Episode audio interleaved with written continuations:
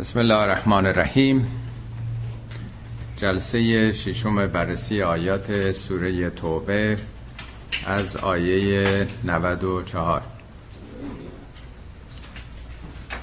خب به خاطر دارین که در جلسات گذشته توضیح دادیم که آیات این سوره عمدتا ناظر به مسلمان است که بعد از بسیج جنگ تبوک عکس هایی که نشون دادن در این سوره بیان کرده. جنگ تبوک یادتون هست که توضیح دادم که بزرگترین نبرد مسلمان ها بود در مواجهه با امپراتوری روم شرقی ابرقدرت روزگار صدر اسلام. شنیده بودن که اینها تدارکاتی دارن برای حمله و حجوم به سرحدات اسلامی انجام میدن. پیامبر خواستن پیش دستی کنن به جایی که معاصره بشن در شهر خودشون برن به استقبال دشمن به فاصله 610 کیلومتری تو اون سواری سوزان گرم و با مشکلاتی که وجود داشت دیگه اتوبوس و هواپیما نبود پای پیاده باید عمدتا می‌رفتن. تابستان گرم بود فصل میوه چینی یعنی خورمه ها رو باید از درخت ها میکندن. برها مشکلات عدیده ای عکس هایی که مردم در این جریان داشتن در این سوره توضیح داده. و اون دفعه مرز کردم که ما نه به عنوان یک امر تاریخی که حالا ببینیم 1400 سال پیش چگونه انجام دادن بلکه این روحیات همچنان هست. زیر این آسمان همه جای رنگه. باید جامعهمونو یا خودمونو در شرایط مشابه تصور بکنیم. این چهره هایی که در این سوره مطرح می‌کنه در واقع حالا دفعات گذشته من از کردم که نمادهای نفاق ولی نه اینکه عنوان منافقین روشون باشه. نفاق یعنی دوگانگی ایمان و عمل. آدم یک ایمانی آورده یه ادعایی می‌کنه. یه باورایی داره ولی عملش مطابق اون نیسته یا به گونه دیگه عمل می‌کنه. این نشانه ریاست نفاقه. جامعه اکثریت مسلمان بودند و خب یه دی دیگه صرف نداشته که بود پرستی بکنن بوتا شکسته تو اون جامعه می‌خوان زندگی بکنن برخوردار باشن. طبیعتا ماسک ایمان ماسک اسلام می‌زنن. زیر چتر عقاید اکثریت جامعه پنهان میشن. ما حداقل بعد از انقلاب از این چهره ها فراوان دیدیم. در دوران مکه نیازی نبود کسی نقش بازی کنه ریاکاری بکنه. دورانی است که همش محرومیت و زجر و شکنجه و فشار بود. قاعدتا اون موقع مسلحت بوده که ایمانشون رو مخفی کنن گرچه مسلمان ها مخفی نمی‌کردن. یعنی صرف نداشت بیان ایمان و اسلام آوردن به پیامبر. اینا یه اقلیتی بودن که جز دردسر و زحمت چیزی برای اونها نبود که کسی بخواد ادعای اسلامی بکنه. ولی وقتی رفتن مدینه یواش یواش توفیقاتی پیدا شد پیروزیهایی پیدا کردن.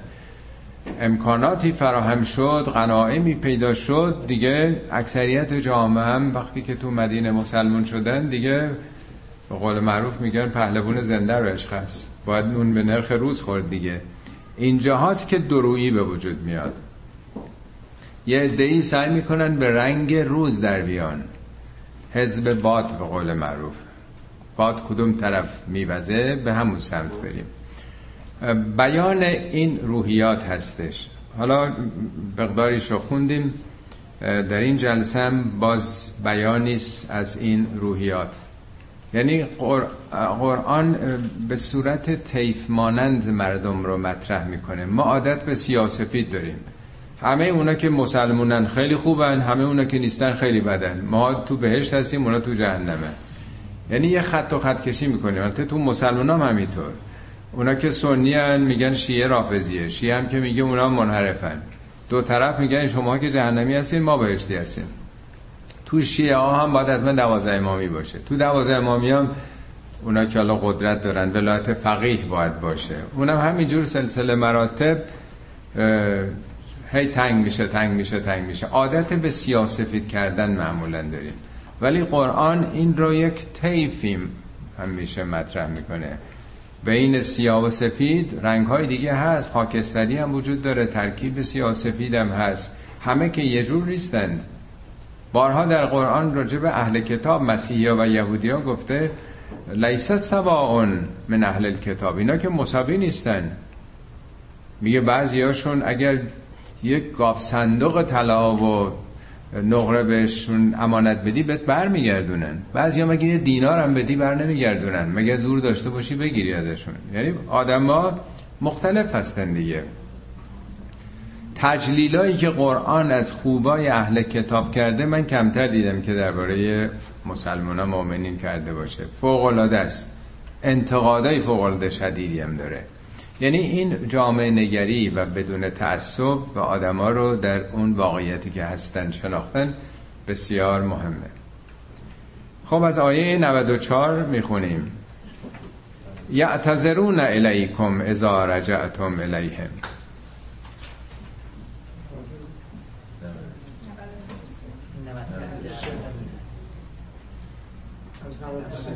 93 انما السبیل علی الذین یستأذنوک و هم اغنیا. ردو بان یکونو مع الخبالف و تبع الله علی قلوبهم فهم لا یعلمون. آیه قبلیش بحث این بوده که اونهایی که دلشون می‌خواسته بیان به جهاد به جبهه تبوک بپیوندن. ولی چیزی نداشتن اسبی شطوری نداشتن سوار بکنن نزد رسول خدا اومدن و گفتن که یه چیزی بده ما سوار شیم بریم می‌خوایم در راه خدا فداکاری بکنیم. میگه رسول خدا گفت که چیزی نیست که سوارتون بکنم. سی هزار نفر جمعیت بودن. میگه اینا برگشتن در حالی که سیل اشک از چشمانشون جاری بود که چرا چیزی نداریم که در راه خدا انفاق بکنیم. محرومیم ما از چنین مجاهدتی و جانبازی در راه خدا.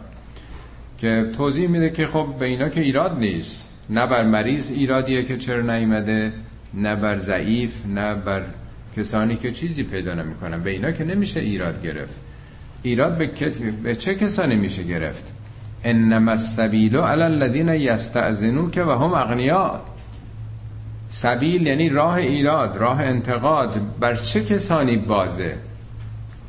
اون کسانی که از تو اجازه می‌خوان و هم اغنیا در حالی که غنی اسب داره شطور داره مخارج این سفر به سمت تبوک رو دو سه هفته ای رو داره می‌تونه آزوقه برای خودش بیاره.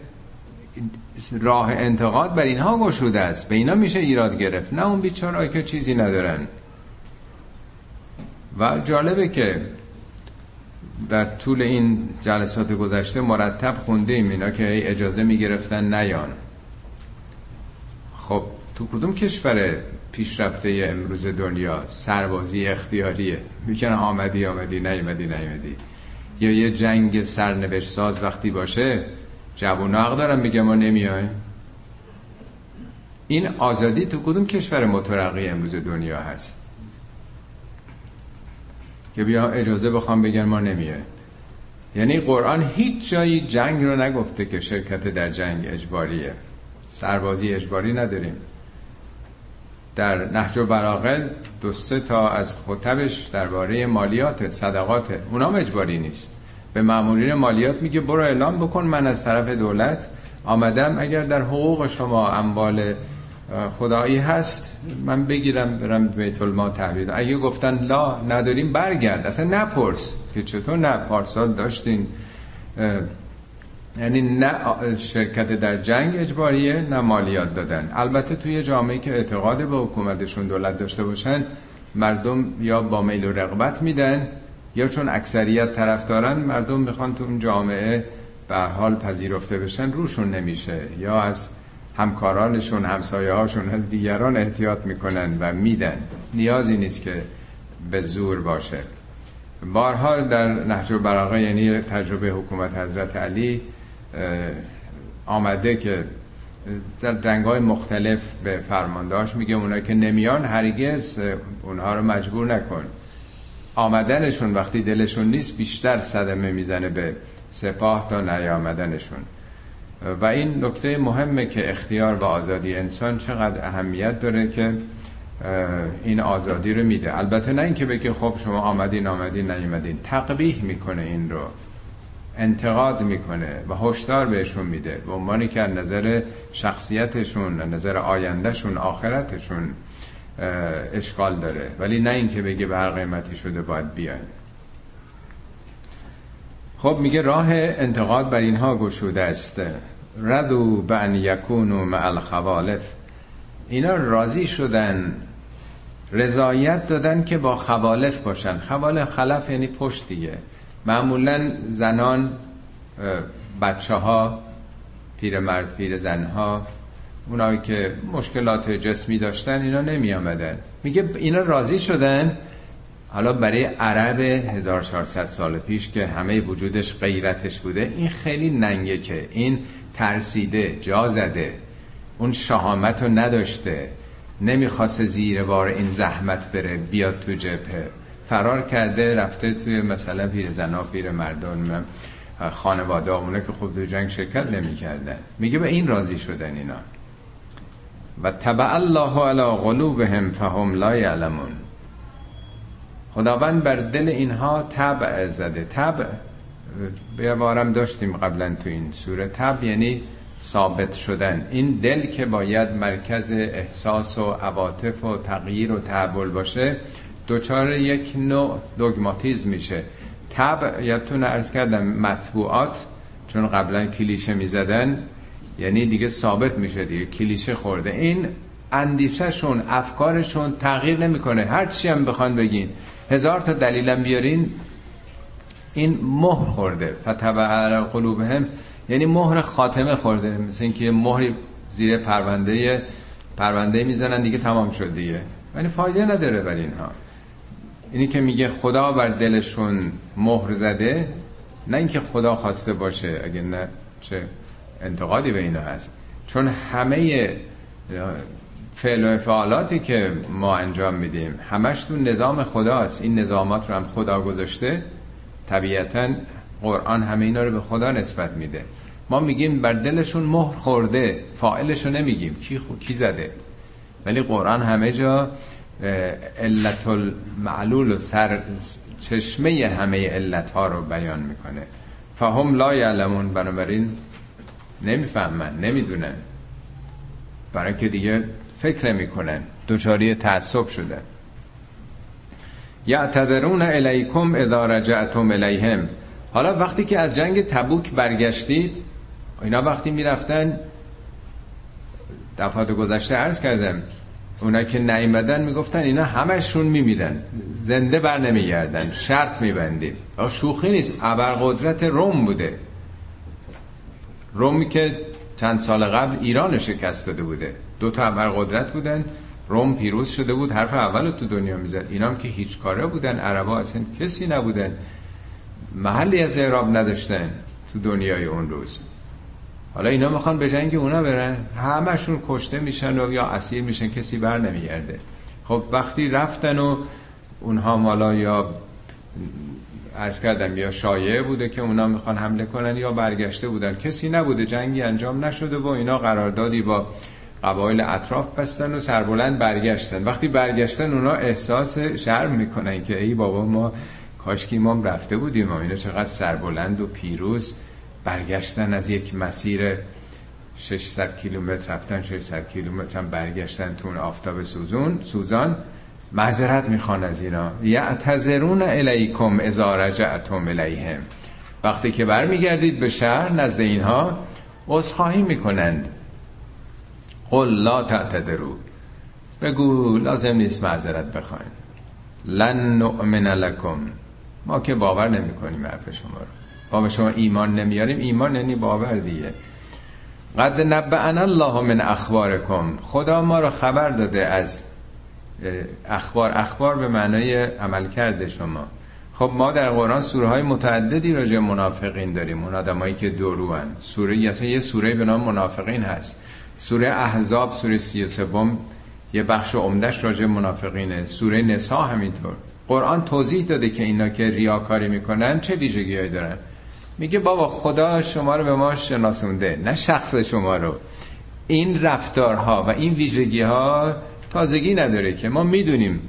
یه دی اون موقع که باید بیان نمیان. وقتی که خطرات میگذره اون وقت میان عذرخواهی می‌کنن. لازم نیست عذرخواهی بکنید. سیر الله عملکم و رسوله.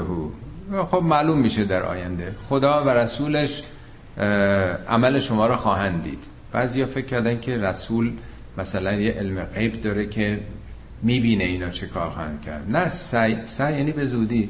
یعنی اینکه آخرین نبرد و آخرین ابتلا و امتحان که نبود بازم پیش میاد. شما معذرت خواهی می‌کنید لازم نیست معذرت بخواید سال بعد دو سال بعد شیش ماه بعد معلوم میشه دیگه. یه فکر می‌زنین عملا نشون بدید آینده. خدا عملتون رو خواهد دید رسولم عملتون رو خواهد دید. ثم تردون الى عالم الغیب و شهاده بعدم که خب بالاخره برمیگردید پیش خدا خدایی که عالم الغیب و شهاده است. خدایی که عالم داناست به هر چی که غیب قایب مردم بیخبرن نمی‌دونن. شهادت هم که مشهوده. یعنی این دنیای شما خب میدون بازه. آخر خط که نیستیم. هم آینده معلوم میشه که راست میگین. مشارکت می‌کنید در دفاع از جامعه. مایه می‌ذارید زحمت می‌کشید. و هم در آخرت هم خدا می‌دونه.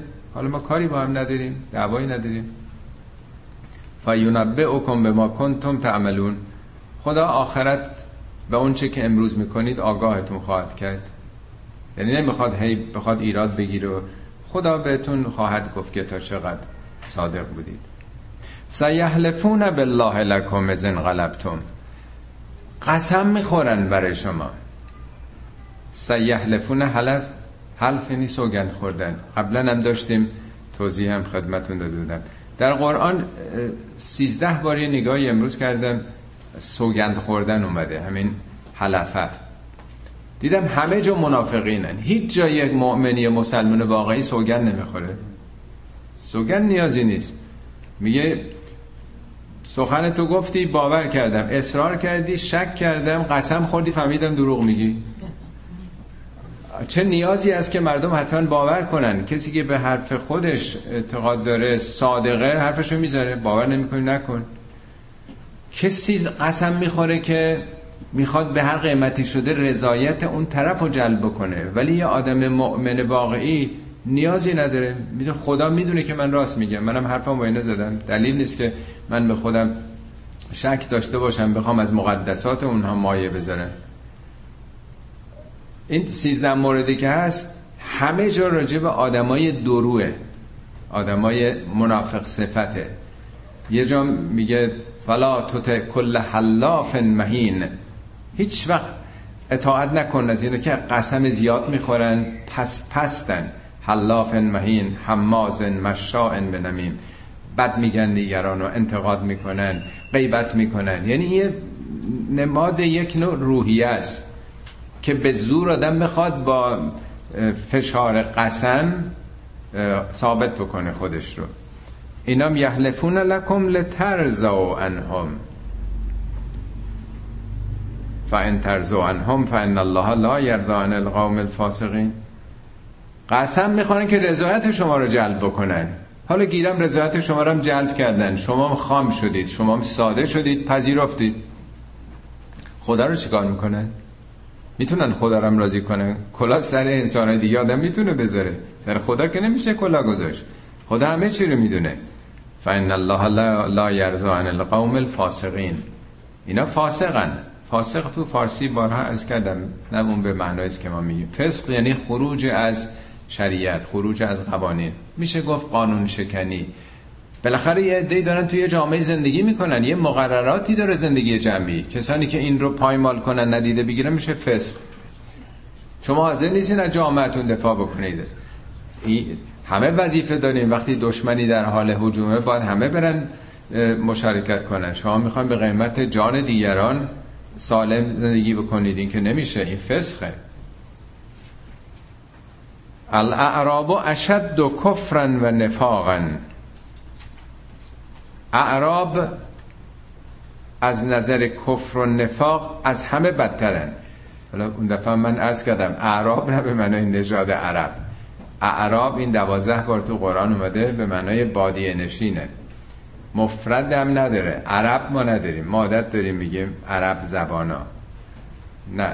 مفرد اعراب اعرابیه. یعنی بادیه نشین. حالا امروز ما مثلا ممکن بگیم روستایی ها مثلا کسانی که در دهات هستن. خب آیات قبل اوناست که تو شهرن تو مدینن ولی هواشی شهر مدینه قبائلی بودن. صد تا اینجا پنجاه تا اینجا دیویست تا اینجا. اینا بادیه نشین صحرا نشین تو کبیر بودن. میگه اینا اشد و کفرن و نفاقن. کفر یعنی حقایق رو نپذیرفتن نادیده گرفتن. انکار کردن. نفاق هم یعنی درویی نشون دادن. دادن میگه چرا درویی نشون بدن؟ منافعی که نیست. ببینید اینا که تو شهرن این سخن معروف از پیامبر شنیدین که علیکم به سواد الاعظم بر شما باد زندگی در شهرهای بزرگ. یعنی وقتی که آدم در یه مجتمع بزرگتر هست مبادلات انسانی تبادل افکار عقاید خیلی بیشتر میشه. تا اینکه توی روستای کوچیک باشه یا وسط صحرا خانواده خودش رو چهار تا پنج تا ده تا آدم دیگه. آدما خیلی تنگ نظر میشن. چهار دیوار همش خودشونن فقط. وقتی که آدم در یه شهر بزرگتر هست وسعت نظر پیدا می‌کنه. دیدش بازتر میشه. یک سلسله مقررات و قوانین رو درک می‌کنه. اینا که منفرد و تکی زندگی کردند دیدشون هم به همون نسبت بسته میشه. بنابراین انکار می‌کنن. یعنی یه حالت دفاعی از نظر روانی پیدا می‌کنن. به یه بوتی اگر باور داره به هر چیزی که اعتقاد پیدا کرده سخت چسبیده. شما مقایسه بکنید وضعیتی که فرض کنید تو امالک عقب افتاده ممالک رشد نیافته فرض کنیم مثل خود ما چقدر تعصب بیشتره نسبت به باورها؟ تا اینکه آدم توی جامعه بزرگ میاد وقتی میره تو این جامعه یهودی هست مسیحی هست تو هر خیابونم کلیساهای خودشونو دارن. صد جور فرقه مختلف هست باهایی ها هستن همه هستن بیدین هست بادین هست یواش یواش آدم عادت می‌کنه که تحمل بکنه دیگرانو. عقاید همه رو میخون. این همه جلسات متعدد اینترفیت هست از مذاهب مختلف دین های مختلف. حتی با بیدین ها چقدر فراوانه. دائما دیبیت با هم دارن. مناظره های متعدد. آدم ها یواش یواش می‌فهمن که نه باید هم دیگر رو تحمل بکنیم دیگه. چه دلیل داره؟ میگه اونا هر چه زندگی ها تنگتر و بسته تر باشه پوشوندن حقیقت ندیده گرفتن یک نوع به صد داشتن.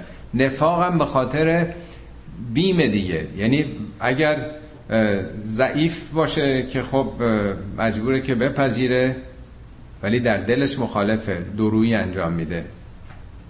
ما تاریخ ما ما در چهارراه به تاریخ بودیم تو ایران. از 2500 سال که میگن یک سومش حکومت های غیر ایرانی بودن. دیگران اومدن حمله کردن. ایلخانان مغلها نمی‌دونم سلجوقیان غزنویان نمی‌دونم سلوکیان. خب ایرانی ما میگیم که 2500 سال موندیم. چه جوری موندیم؟ هر مهاجمی آمده وقتی نتونستیم گفتیم مخلص شما این برنگ اونا در اومدیم و وزیر اونا شدیم وکیل اونا شدیم و بهترین در واقع مشاورای اونا شدیم. تو آمد. اسمش رو عوض کردیم سلطان محمد خدابنده اول مسلمونش کردن بعد شیعش کردن. اسم رو عوض کردیم. اونا حدود چند قرن تو ایران حکومت کردن دیگه. پس این نیست که آدم بگه مونده. به چه قیمتی؟ در واقع مسئله همینه. نفاق هم یعنی همین درویی. ما افکار خودمونو داریم ولی بالاخره حکومت عوض شده. ما می‌خوایم زندگی بکنیم و مخلص اینام هستیم بریم خدمت می‌کنیم به اینها دیگه. نیست؟ پس به همون نسبتی که زندگی فردی تره این ویژگی ها رو آدم پیدا می‌کنه.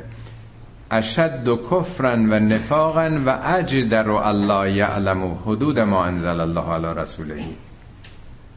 اجدر حالا تو ترجمه نوشتن اینا مثلا مساعدترن. اجدر این کلمه چهار بار در قرآن آمده سه بارش به عنوان جداره. جدار یا جدار. جدار یعنی دیوار. فقط این یه مورد اجدر به صورت فعل اومده. یعنی چی؟ این کلمه من ندیدم اینجا ترجمه درست و دقیقی کرده باشن. فارسی نداریم. در عربی اسم و فعل دائما در هم تغییر می‌کنن. اسم فعل میشه. خیلی راحت که ما تو فارسی نداریم این چنین الاعراب اشد و کفرن و نفاقن و اجدر و الله یعلمو حدود ما انزل الله. یعنی در برابر شناخت حدود قوانین و مقررات مثل که دیواری جلوشونه. بلند دیوارترن یعنی مانع فهم حدود رو. حدود یعنی چی؟ در قرآن مثلا حدود آمده ماه رمضان. میگه تلکه حدود حدود خدا این است از موقع که طلوع خورشید نمی‌تونی غذا بخوری یا صبحانه موقع از طلوع تا غروب. و مناسبات با همسر و روابط زناشویی مثلا. یه حدود دیگه یا نظاماته. در قرآن 14 بار حدود آمده. هفت بارش راجع به طلاقه. طلاق همین نیست که آدم تصمیم می‌گیره. بیش از همه حدود خدا تو طلاق اومده. از نظر عده نگه داشتن از نظر خونه از نظر حقوقی که دو طرف دارن. بیش از همه حدود الله رو در مسئله اختلاف زناشویی و جدایی قرآن آورده. حالا تو روستا توی بادیه چقدر اینا رو راحت می‌کنن؟ فقط دل بخواه دیگه هر زورش بیشتر. قانون جنگله. میگه بنابراین اینا مثل این که یه دیواره بلندتری جلوشون هست برای شناخت این حدود. ارث قوانین ارث و خدا گفته تلکه حدود الله. دقیقه این یه هشتم این یه چهارم این یه دوم اگه اینطوری باشه اگه اونطوری باشه یه قوانین کاملا دقیقی برای ارث وجود داره. میشه حدود الله. یا امر به معروف و نهی از منکر. قرآن حدود الله رو تشخیص داده.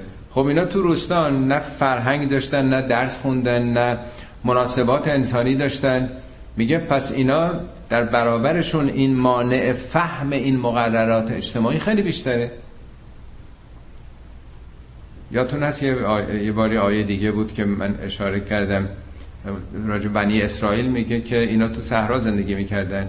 قرآن میگه خب حالا اینا می‌خواستن برن شهر اونجا میگن سیر و پیاز و نمی‌دونم خیار و این چیزا دوست داریم بریم بهره بشیم از این نعمت. میگه خیلی خب برین ولی وقتی وارد شهر شدین فتخل الباب سجدن. با سجده وارد شهر بشید. یعنی چی؟ یعنی سجده کردن خودتون رو بکشونید. سجده یعنی در خدمت و مطیع مقررات بودن. مثال زدم که یه وقت شما خونه تکی دارین چهار دیواری اختیاری هر ساعت خواستین میرین بیرون هر ساعت خواستین میرین یه وقت آپارتمان زندگی می‌کنه. آپارتمان شوخی نداره. تو آپارتمان آدم نمی‌تونه هر ساعتی مهمون داره ساعتی یک شب بیان بیرون خدافزیاشون نیم ساعت دم در طول بکشه همدیگه رو صدا بزنن خدافز بوق بزنن این دیگه فرق می‌کنه. باید قوانین آپارتمانشینی رو رعایت کرد. ببینید وقتی که زندگی هی گسترده تر میشه تو خودت بودی تو خونه خودت وسط صحرا بودی هر چی می‌خواد رادیوت هم بلند بکن و آوازم بخون. ولی دیگه تو آپارتمان که نمیشه بچه ها تاپ تاپ تاپ بدون نمی‌دونم طبقه زیر خوابیده سر صدا بشه. میگه وارد شهر که میشید با سجده وارد بشید. خب اینم نشانه هاییست که زندگی وقتی که میاد توی جامعه گسترده تر باید رعایت مقررات رو کرد. به همین دلیله که می‌بینین تو کشورهای پیشرفته تر اروپا یا امریکا چقدر اینجا مسئله قانون مهمه. تو ایران کسانی که رشته حقوق میرن عمدتا برای اینکه یه حقوقی بگیرن یه لیسانسی داشته باشن. ولی می‌بینین اینجا که لاسکول میرن واقعا خب یه شغل پردرآمدی دیگه. اهمیت حقوق رو قوانین رو می‌خوام عرض بکنم. و این در نمی‌خواد اعراب و بگه مثلا اینا تنگ نظرن بدن یا روستایی ما. هر چی آدم زندگیش محدودتر باشه دانشش نسبت به این مقررات زندگی اجتماعی و حقوق کمتر میشه. و من الاعراب من یتخذ ببخشید والله علیم حکیم. خدام خودش علم داره و این توصیه‌ای که می‌کنه رو حکمت که این مقررات رو باید بدونین. و من الاعراب من یتخذ ما ینفق مغرما بسیاری از این بادی نشینان اون کمکی که میان به جهاد می‌کنن انفاق نه به من انفاق دین انفاق یعنی خرج کردن یعنی هزینه کردن. آمده خورما میده اسب داده شطور داده برای جنگ. ولی نه اینکه خواسته باشه می‌خواد تو جامعه زندگی کنه. می‌خواد نشون بده که من دادم منم هستم. حاجی انا شریک. یه نوع شرکتش رو بخواد نشون بده. ولی این کار رو قرامت تلقی می‌کنه. یتخذ ما ینفقو مغرمن. مغرمم قرامته. قرامت یعنی چی؟ یعنی قرامت چیزی نیست که خدا در مقصر بوده بشه آتیش گرفت خونه. مالمو دوز برد. ماشینم رو دوزیدن. خسارات جنگ. اینا آدم خودش نبود یه ضرری به آدم خورده. یعنی وقتی اینو داده پیش رفیقاش میگه خودم دستی دستی مال خودم آتیش دادم رفتم دادم. تو رو درواسی می‌خواد زندگی کنه تو این جامعه. اینا منافقانه است. و یتربسو بکم و دوائر یتربسو یه چشم انتظاره. یعنی داده یه چیزی که بگه ما هم هستیم. ولی چشم انتظار دوائر بر شما. دوائر جمع دائره است. دائره یعنی چی؟ دار یعنی چی؟ دار خانه رو میگن دار دیگه چون یه دیواری دورشه دیگه. برای که محافظ باشه دورش دیوار. یا دیار. دیار شهرار چون دورش قلعه و برج بار بود. می‌گفتن دیار. دائره نه که حوادث سیل زلزله بیماری آدم محاصره می‌کنه. راه پس و پیش نداره. بهش میگن مثل دایره میبنده آدم دیگه. آدم راه خلاصی نداره. میگه اینا منتظر شما برید نیست و نابود بشید. یعنی آنچنان بلا سرتون بیاد که راه پس و پیش نداشته باشید. یعنی خوشبینم نیستن به شما. علیهم دائرت السوء والله سمیع علیم. بر خودشان باد. این شعار نیست. یعنی کسی که اینطور منفی نگره بدخواه دیگرانه این بدخواهی به خودش برمیگرده. این نوع زندگی کردن توعم با کینه و بدخواهی و منفی نگری بر خودشه. والله سمیع علیم. خدا سمیع و علیمه. این حرفا رو میشنوه. تو نظام خدا این باستاب داره. در عین حال از همین بادی نشینان و من الاعراب من یؤمن بالله و الیوم الاخر بعضی هم واقعا به خدا ایمان دارند به آخرت ایمان دارند و یتخذ ما ینفقو قربات عند الله و صلوات الرسول. اون خرچی که می‌کنه اون مشارکتی که در جبهه و جهاد می‌کنه اینها رو وسیله قربات عند الله. قربات جمع قرب دیگه نیست. قرب یعنی نزدیکی. یعنی اینا رو وسیله نزدیک شدن به خدا. خدا که مکانی نیست که بگیم به اون نزدیک میشیم. یعنی خدا چون بها به بخشنده است ما هم داریم میبخشیم. خدا رحمت داره ما هم دلمون برای جامعهمون میسوزه. یعنی صفات خدایی پیدا کردن. به ارزش های خدا این نزدیک شدن. این یعنی عاشق معنویت این کاری که می‌کنه. و سلوات رسول. نه اینکه برای رسول سلوات میفرسته. سلوات یعنی روی کرد. این از مواردی است که معنای سلوات هم نشون میده. یعنی هم می‌خواد به خدا نزدیک بشه و هم توجه رسول رو به خودش جلب بکنه. نه رو ریاکاری. آدم یک مربی یک معلمی داشته باشه تو کلاس معلم ببینه این توجه می‌کنه دقت می‌کنه سوال داره بیشتر بهش توجه کنه. خب این خوبه دیگه. یعنی پیامبرم تاییدش می‌کنه. سلوات یعنی روی کرد. ما هم که بر پیامبر سلوات میفرستیم نه اینکه فقط بگیم سلوات بفرستیم مثلا تو قرآن سلوات فرستادنی نیست که حالا با پست باشه یا با توسط مسافر بفرستیم. سلوات میگه سلو علیه و سلمو یعنی به او روی بیارید به او توجه بکنید. عمل کرده پیامبر رو در واقع برای خودتون یک الگویی قرار بدید. الا انها قربت لهم. آگاه باشید که این کار واقعا باعث تقربشون به خدا میشه. سیدخلهم الله فی رحمتهی به زودی خداوند اونا رو در رحمتش داخل می‌کنه. در مورد قبلی ها میگه دائرت و سو اونا در یه دایره بد محاصره بدی ها میشن. یکی میگه کجا؟ وارد کجا میشن؟ وارد رحمت خدا. رحمت خدا اینها رو فرا می‌گیره. ان الله غفور رحیم. خداوند غفور و رحیمه. حالا یه گروه دیگه. ملازم فهمید همینطور داره گروه گروه آدما رو معرفه می‌کنه. حالا اونجا آدمای مثبت. و سابقون الاولون من المهاجرین و الانصار. سابقون یعنی از مسابقه است دیگه نیست؟ سابق یعنی پیشتاز پیشگام پیشاهنگان. اسلام وقتی شروع شد چند نفر بودن؟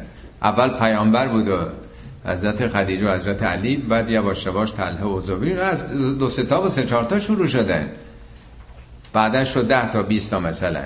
تو کدوم دوران؟ دورانی که همش شکنجه بوده آزار بوده. میکشتن اینا رو. اینا پیشتازن. اگر ما امروز مسلمون هستیم این پیشتازان شروع کردند به ما رسوندن. با جانشون با مالشون. میگه و سابقون الاولون من المهاجرین و الانصار. از اونایی که حاضر شدن هجرت بکنن. امروز که موف کردن که تو امریکا که در عمرش هر کسی به طور متوسط چهار یا پنج بار موو می‌کنه. از این شهر به اون شهر کار باشه میرن دیگه. اصلا زندگی نیازی نیست آدم یه جا بمونه. اون موقع اصلا بیرون از قبیله و شهر امنیت وجود نداشته. نه جاده نه هتل هر جایی می‌رفتن جانشون در خطر بوده. فقط قبیله است نظام قبیله دولت نیست پلیس نیست ژاندارم چیزی وجود نداشته. حالا اونایی که حاضر شدن به خاطر اعتقادات خودشون از شهر آبا و اجدادیشون بکنن برن به سمت یسرب که بعدا اسم مدینه گذاشته. خیلی کار مهمه. به خاطر عقیدهشون آرمانشون تمام خونهاشون خون زندگیشون رو مصادره کردن اونها. چیزی دست خالی رفتن. رفتن تو مدینه اینا یه تا پیرهم بودن هیچی نداشتن.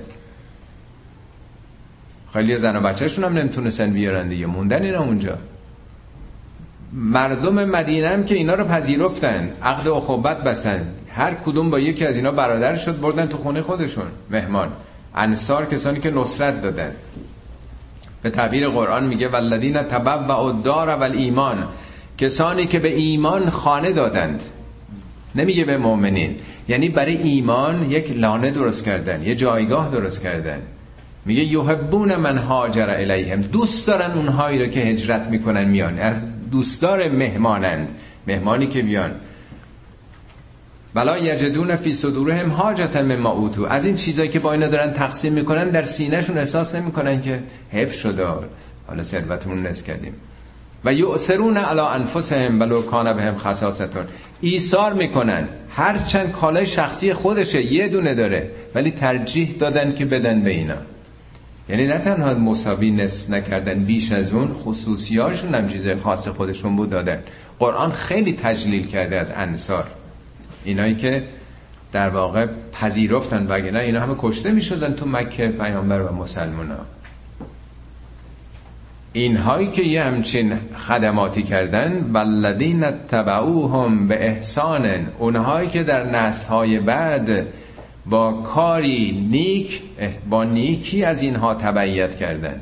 نه اینکه مقلد شدن دنبال خط آقا افتادن. یعنی از نیکی های اینا تبعیت کردن. این در واقع می‌خوره تا نسل های آینده تا نسل ما. میگه نه تنها اون پیشگامان شما می‌تونین در زمان خودتون پیشگام باشین. تو شهر خودتون تو خانواده خودتون در زمانه خودتون یک اقدام بالایی بکنید. ابتکاری بزنین.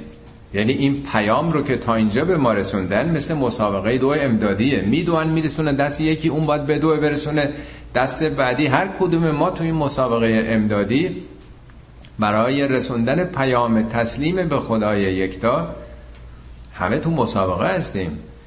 میگه اینا رضی الله عنهم و رضوا عن خدا از اینا راضی است و اونام راضی از اون سرنوشتی که پیدا کردن حتما دیدین که معمولا اهل تسنن وقتی که نام ابو بکر و عمر و عثمان و علی و نمه همه پشتش میگن رضی الله عنه به این آیه استناد می‌کنن که قرآن گفته از اینا راضی. البته شیعیان میگن که گفته من المهاجرین و الانصار. این گارانتی نیست که هر کی مهاجرت کرده یا انصار.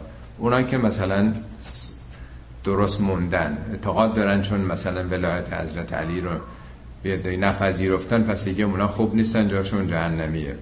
حالا اینا دو تعبیر دیگه. اهل تسنن این رو شامل همه مهاجرین و انصار می‌دونن. شیعیان فقط کسانی که به حال به اهل بیت رو کرده باشن. اعد الله لهم جنات تجری تحت الانهار. خداوند برای اینها باغهایی به همون معنی که بارها توضیح دادم. باغهایی که تجری تحت الانهار. نهرها از زیرش جاریه.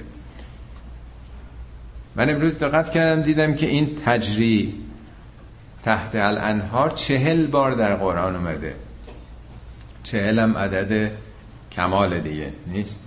سی و نه بارش میگه تجری من تحت الانهار این یه مورد تنها در قرآن است که میگه تجری تحت الانهار من به اصطلاح من تبعیضی یعنی بعض بعضی از کتاب ها بعضی از مردم. یعنی نهر هست تو این باغ. از این طرف چپ داره میره راست میره از وسط رفته. یعنی قابل دسترسیه. ولی یه وقت از تمام زیر باغ داره نهر میره. البته اینا مثال منظور از باغ هم باغ نیست. زندگی سرسبزه. یعنی اینا اعمالشون اعمال مثل آب حیات بوده آیندهشون با اعمالشون داره سیراب میشه موقت نیست. حالا چرا این من اینجا افتاده؟ اینا پیشگامن دیگه. اینا سرسلسله ها هستن. یادتون است یه بار ارز کردم یه طلبه جوونی وارد یه مجلس شد و آقایون گوش تا گوش نشسته بودن بزرگم مامداران و یکی گفت که این نمیشناختنش جوانی بود. آقا از کدام سلسله؟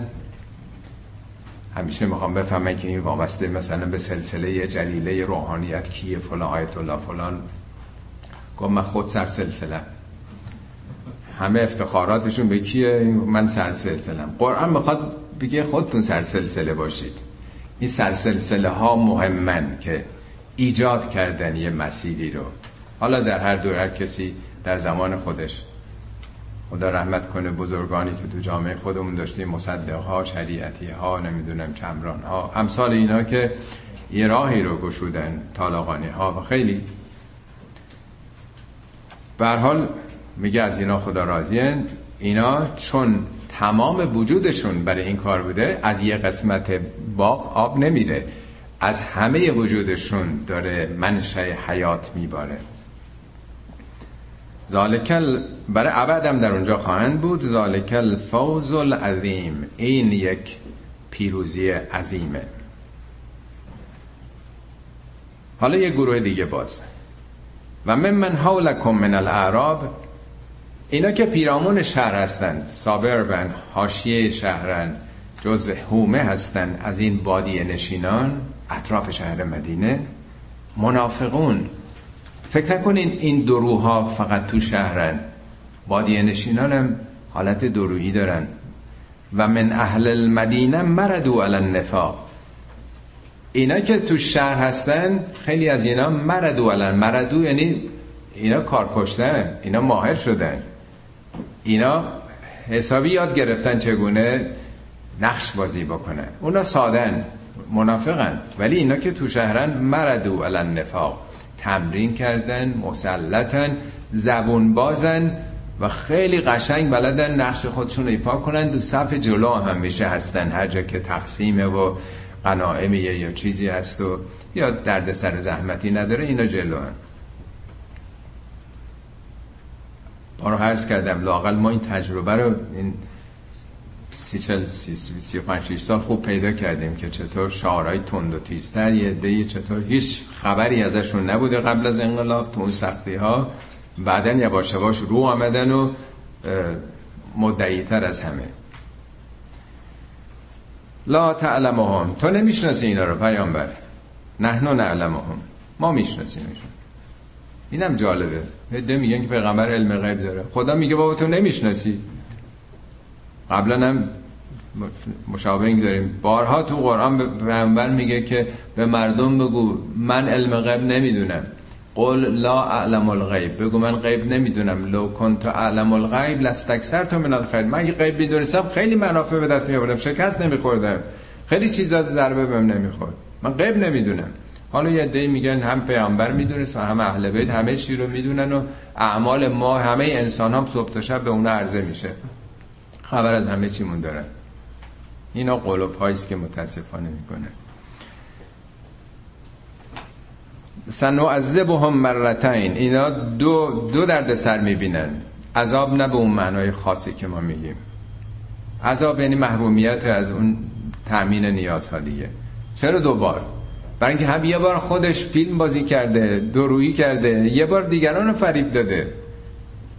یعنی این فریب و این ظاهر نمایی ضررش به دیگری خورده. پس هم شخصیت خودش رو تخریب کرده هم رو دیگران اثر بد گذاشته. بنابراین این به اصطلاح نمره منفیش دو برابره. ثم یردون الی عذاب عظیم. سپس برمیگرده این آخرت عذاب عظیم. باز یه گروه دیگه. و آخرون اعترفوا به ذنوبهم. یه عده‌ای حالا شما وقتی برگشتید اعتراف می‌کنن به ذنوبشون. میان اعتراف می‌کنن آره ما اشتباه کردیم. ما واقعا نادم هستیم. ما باید میامدیم نیومدیم. نپیوستیم. حق بود ما چنین می‌کردیم. و خلطو و آخرون اعترفوا به ذنوبهم. خلطو عملا صالحا و آخر سیئا. مخلوط کردن یه عمل صالحی رو با یه عمل بدی. یعنی خب حالا اعتراف کردن و آمدن در واقع مسئله رو مطرح می‌کنن و کار اصلاح هم می‌کنن دیگه. اسا ان یتوب الله علیهم. ان الله غفور رحیم. امید است که خداوند اینها رو ببخشه. خداوند غفور و رحیمه. یعنی همیشه در توبه بازه. تو نیومدی مشارکت نکردی.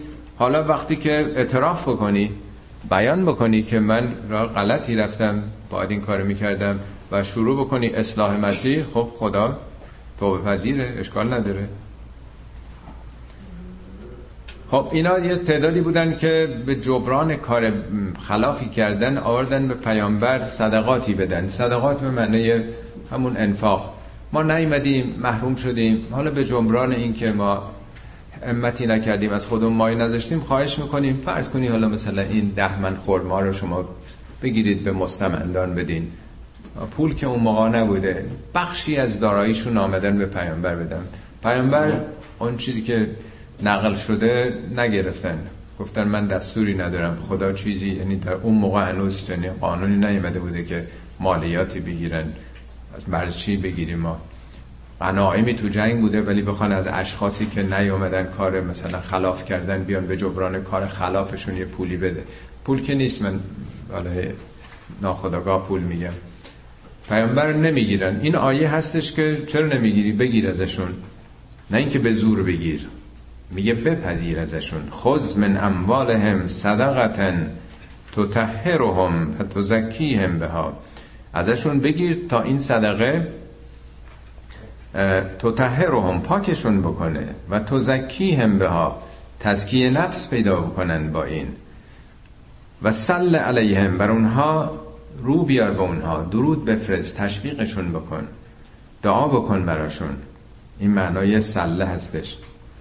ان صلاتک سکن لهم این درود گفتن این دعا کردن اون تشویق و تأیید یه آرامشی است برای اونها. اگه کسی به زور بگیره که دیگه این حرفا دنبالش نیست. این دقیقا منظورش همون پذیرفتنه. والله سمیع علیم خدا شنوای و داناست. علم یعلمو ان الله هو یقبل التوبه عن عباده و یاخذ الصدقات؟ آیا اینا نمی‌دونن که این خداست که قبول می‌کنه توبه رو از بندگانش و یاخذ الصدقات؟ میپذیره. یعنی شما به خدا دادین عملا. یعنی رسول که نیست که بگیم به شخص دادیم. یعنی با این کارتون در واقع به سمت خدا رفتید.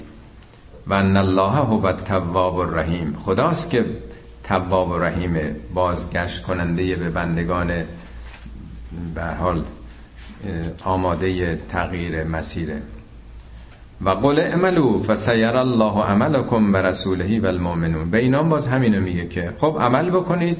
حالا نیومدید. حالا این صدقات رو دادید بسیار خوب. این پاکتون می‌کنه. ما معمولا میگیم که زکات بدین تا مالتون پاک بشه. قرآن میگه زکات بدین تا خودتون پاک بشین. مال که پاک نمیشه مال که نجس نیستش. اون چیزی که هست خود انسانه که تزکیه پیدا می‌کنه. بگو عمل بکنید. خداوند عملتون رو در آینده خدا و رسول خواهند دید. و همچنین مؤمنین مردم هم می‌بینن که راست میگین یا نه. اگه واقعا توبه کرده باشین. و ستردون الى عالم الغیب و شهاده فینبئکم به ما کنتم تعملون. بعدم برمیگردید به سوی اون خداوندی که دانای همه پنهانی ها و آشکار هست. خدا بهتون خبر میده این کاراتونو یه گروه دیگه هم معرفی می‌کنه. اینا یه پله پایین ترن من از کردم که قرآن به جای که سیاسفید بکنه داره طیف مردم رو توضیح میده در یه تجربه اجتماعی. و آخرون مرجون لامر الله یه گروه دیگه هم هستن که نه توبم نکردن اعتراف هم نکردن. آدمایی بودن که شخصیتی هم نداشتن. هر طرف باد بیاد رفتن دیگه. اون موقع اینا رو فریب دادن اینا هم نیومدن. اونا گفتن خطر داره برین کشته میشین. زن و بچه‌تون بی سرپرست هم نرفتن. قصدی هم نداشتن. سیاهی لشکر بودن. مرجون الامر الله یعنی به امر خدا اینا. ارجاع داده شدن تعویق افتاده. یعنی کارشون دست خدا از خدا دیگه می‌دونه. اما یعذبهم و اما یتوب علیهم. والله علیم حکیم. حالا یا عذاب میشن یا خداوند رحمتش بر اونا برمیگرده. اینا وضعیتشون نامشخصه. حالا آینده ببینیم چیکار می‌کنن. اینا یعنی در واقع پنجا پنجا این وسطن. نیمدن تخلف کردن. حالا در یه موضع در واقع بیطرفانه هستن. معلومه که خیلی اینا مقصر نیستن. اینا بی شخصیت و آدم های مقلد بودن. یه گروه دیگه یه نقش گروه دیگه رو حالا میگه. بلدین اتخذوا مسجدا زرارا و کفرن یه ده آمده مسجد ساختن. وقتی اینا داشتن می‌رفتن تبوک اینا شروع کردن به مسجد سازی. چه مسجدی؟ مسجد زرار. زرار این ضرر مسلمان است. و کفرن. کفر نیم حقیقتی رو پوشوندن. و تفریقا بین المؤمنین. پنای تفرقه بین مؤمنین. فرض کنید اینجا یه این مرکز ابن سینا که با اون بر خیابونه که دیگه بخواد یه مرکزی بسازه. تفرقه است دیگه. آقا یه شهر دیگه صد تا مرکز که نمی‌خواد.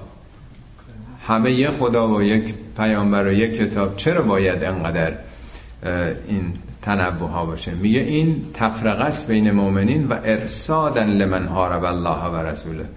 این کمینگاه ارساد یعنی رسد کردن. کمینگاه برای اون کسی که با خدا و رسولش از قبل این در واقع مخالف بوده می جنگیده حالا داستانی تعریف کردن یک کسی که مسیحی بوده یک مثلا مبلغ مسیحی بوده که این در مدینه بوده. وقتی که پیامبر آمدن به مدینه این دیگه کارش از رونق افتاد دیگه. حالا مسلمان ها در اونجا میدان رو به دست آوردن. این ناراضی شد رفت مکه. اون کفار قریش رو علیه پیامبر تحریک کرد. اونجا کارش نگرفت رفت روم. روم شرقی با امپراتور روم که اگه نیرو بدین مثلا اینجا این اسلام داره قدرت پیدا می‌کنه. از اونجا هم پیغام دادن یه مسجدی شما بسازید یه پایگاهی باشه از اونجا ما می‌تونیم تبلیغات آغاز کنیم. معلومه توی جامعه اسلامی که نمی‌تونن قمارخونه را بندازن که از اونجا همیشه سنگر در دل موافقین دیگه. میگه که خب اینا وقتی هم که شما برمیگنیم و لا یحلفن ان اردنا الا الحسنا. سوگند می‌خورن که باور کنید که ما خواستیم بهترین کار رو انجام بدیم. رفتیم مسجد ساختیم. والله یشهد انهم لکاذبون. خدا می‌دونه که دروغ دارن میگن. یعنی پس نشون میده مسجد سازی هم مسجد به جایی که پایگاه توحید باشه می‌تونه پایگاه شرک بشه. مسجدی که در خدمت تبلیغات حکومتی باشه آخونداشو اونا تعیین بکنن شعارا همش مرگ خواهی برای این برای اون. فقط در واقع در خدمت اهداف سیاسی قرار بگیرن اینا مسجد زراره. اینا مسجد خدا نیست. پایگاه شرکه. پایگاه منافع و اهداف سیاسیه. این نیست که هر کی مسجد ساخت بگه مسجد دیگه مقدسه. ساختمان که قدست پیدا نمی‌کنه آجر و سنگه مهم اینه که نیت اون کسانی که پشتشون هستن چی بوده؟ لا تقم فیه ابدا. اینا از پیامبر دعوت کردن بعد از بازگشت از تبوک که شما بیان افتتاح بکنید نماز اونجا بخونید میگه ابدا اونجا نیست نرو اونجا. لمسجد اسس علی التقوی من اول یوم احق ان تقوم فیه. مسجدی که از روز اول بر تقوا بنا شده اونجا سزاوار بری. حالا بعضی گفتن مسجد قبا بعضی گفتن مسجد النبی. فیه رجال یحبون ان یتطهروا والله یحب المتطهرین. متطهرین. این دو تا تشدید داره.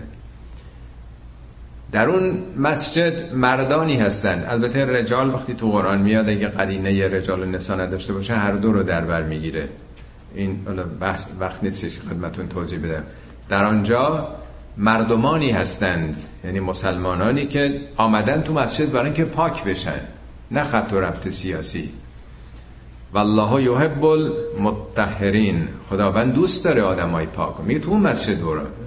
نه اینی که آرا برای خط و خطوط سیاسی و نمی‌دونم اهداف رسیدن به یه مقامی. یا برای خیلی از این روحانیون مسجد یک بیزنسه. یه دکانی است که مسجد پیدا شد. از اونجا می‌تونه خمس و زکات و وجوهات بگیره و مثل یه آدمی که فارغ التحصیل یه دانشگاه فعلا شغل می‌خواد یه جا استخدام بشه. برای یک روحانی یک طلبه که از حوزه آمده بیرون این ایدئاله که یه مسجد دیگه پیدا کنه. یه محل فعلا در قدمت اونه. وجوهاتشون خمس زکاتشون میاد اونجا. اینا هیچ کدوم اصالت نداره. افمن اسس بنیانه علی تقوا من الله و رضوان خیرون. ام من اسس بنیانه علی شفا جرف هار فنهار بهی فی نار جهنم والله لا یهدی القوم الظالمین. خب چون موضوع مسجد بود و بنای یک مسجد foundation یک مسجد بر چه نیت و قصد و در واقع انگیزه ای هست اینجا حالا یک نتیجه گیری کلی می‌کنه. آن کسی که اسس بنیانه بنیانشو بنیان یعنی شالوده یعنی foundation یعنی اساس. ما تو زندگی موقعی که میریم درس می‌خونیم برای چی چرا این انتخاب رشته کردیم؟ داریم یه بنیانی می‌ذاریم تحصیلات. ازدواج وقتی می‌کنیم نیتمون چی بوده؟ چرا پسندیدیم؟ کار می‌گیریم. زندگی ما مجموعه سیکلای بسته است. هر کدوم یک بنیاده یک تصمیمه وارد یک زندگی خاصی میشه در قرآن هست, هست میگه قل رب ادخلنی مدخل صدق. خدایا منو با صداقت داخل بکن و اخرجی مخرج صدق. با صداقت خارج بکن. این سیکلی که طی می‌کنم. وجعل لی من لدنک سلطانا نصیرا. به من از جانب خودت یک تسلطی به کارم بده که خودت کمک کرده باشی. ورود و خروجم با صداقت باشه. خب میگه کسی که از اول اساس هر تصمیم و برنامه شو بر تقوای خدا و رضوان او گذاشته. تقوا یعنی ترمز یعنی self control رضوان یعنی گاز دادن. ترمز و گاز. خدا, خدا کجا گفته نکن کجا گفته بکن. اونجا که گفته نکن ترمز داشته باش تقوا داشته باش self control داشته باش اونجا که رضایت خداست برو. گاز بده تون برو. کسی که اساسش رو روی معیارای بد و خوب الهی گذاشته که خدا کدوم بد دونسته کدوم خوب. ارزشهاش ارزشهای خداییه. این بهتره؟ یا اون کسی که اساسش رو کجا گذاشته؟ اساس بنیانه علا شفا جروفن شفا یعنی لبه. جروف یعنی ریزشی. شفا جروفن هارن رودخونه دیدین وقتی سیل میاد این کنارها شما پا بذارید میریزه. یا یه لبه چاه پا بذارید میریزه. میگه خونتون این اصطلاحات اینجا اصطلاحات مهندسیه. این قرآن اصطلاحات مهندسی خیلی زیاد داره. این از یکی از انواعش هستش. ساختمان سازی foundation ش کجا می‌خوای بذاری؟ زمین دژ سفت محکم. بتون آرمه‌س یا گذاشتی رو لبه ماسهی رودخانه که دست بزنی میریزه. وقتی ریخت تو لبه چاه یا لبه رودخانه خودت و خونه همه میافتین تو چاه. میگه فنهار به فی نار جهنم. نمیگه تو آب میافتید تو آتش میافتید این مثاله نمی‌خواد تو مثال ساختمان بمونیم. والله لا یهد القوم الظالمین. این ظلمه. خداوندم ظالمین رو به مقصد نمیرسونه. این دو تا آیت دیگرم بخونیم و تموم بکنیم. لا یزال بنیانهم الذی بنا ریبتا فی قلوبهم. لا یزال دائما این بنایی که کردن بنای تحصیلات بنای ازدواج بنای نمی‌دونم استخدام هر چی که تو زندگی هر پروژه‌ای که پیش بردی. وقتی که اساسش بر تقوا و رضایت خدا نباشه لا یزال ریبه. ریب یعنی شک و تردید استراب فی قلوبهم. در دل دائما تنشه استراب الا ان تقطع قلوبهم. مگر دل تقطع یعنی قطع این روابط قطع این به صلاح بعضی گفتن تا بمیره. نه قلب به معنای قلب سنوبری که نیست. قلب مرکز احساسات و عواطفه. یعنی تو اگه با یه نیت غیر خدایی رفتی تا این نیت بهت چسبیده و پیونداری این ناآرامی هست. قرآن میگه علا به ذکر الله تطمئن القلوب. دل فقط به یاد خدا آرامش پیدا می‌کنه. وقتی که نیت و انگیزه چیز دیگه بود باشه دائما این استراب ناآرامی و تردیدا هست مگر اینکه اون عامل اصلیش تقطع کاملا قیچی بکنی. اون نیت ناپاکی که از اول بوده. والله علیم حکیم. خب آخرینم یک وعده مهمه. ان الله اشترى من المؤمنین. خدا مشتریه. خدا خریداره. خدا داره جار می‌زنه ما خریداریم. چی رو می‌خره خدا؟ انفسهم و اموالهم. خدا جانتون رو می‌خره. مالتون رو می‌خره. هر دوشو خودش داده.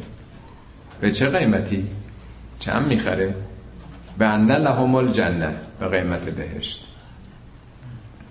چی کار بکنیم؟ یقاتلون فی سبیل الله. پیکار بکنید.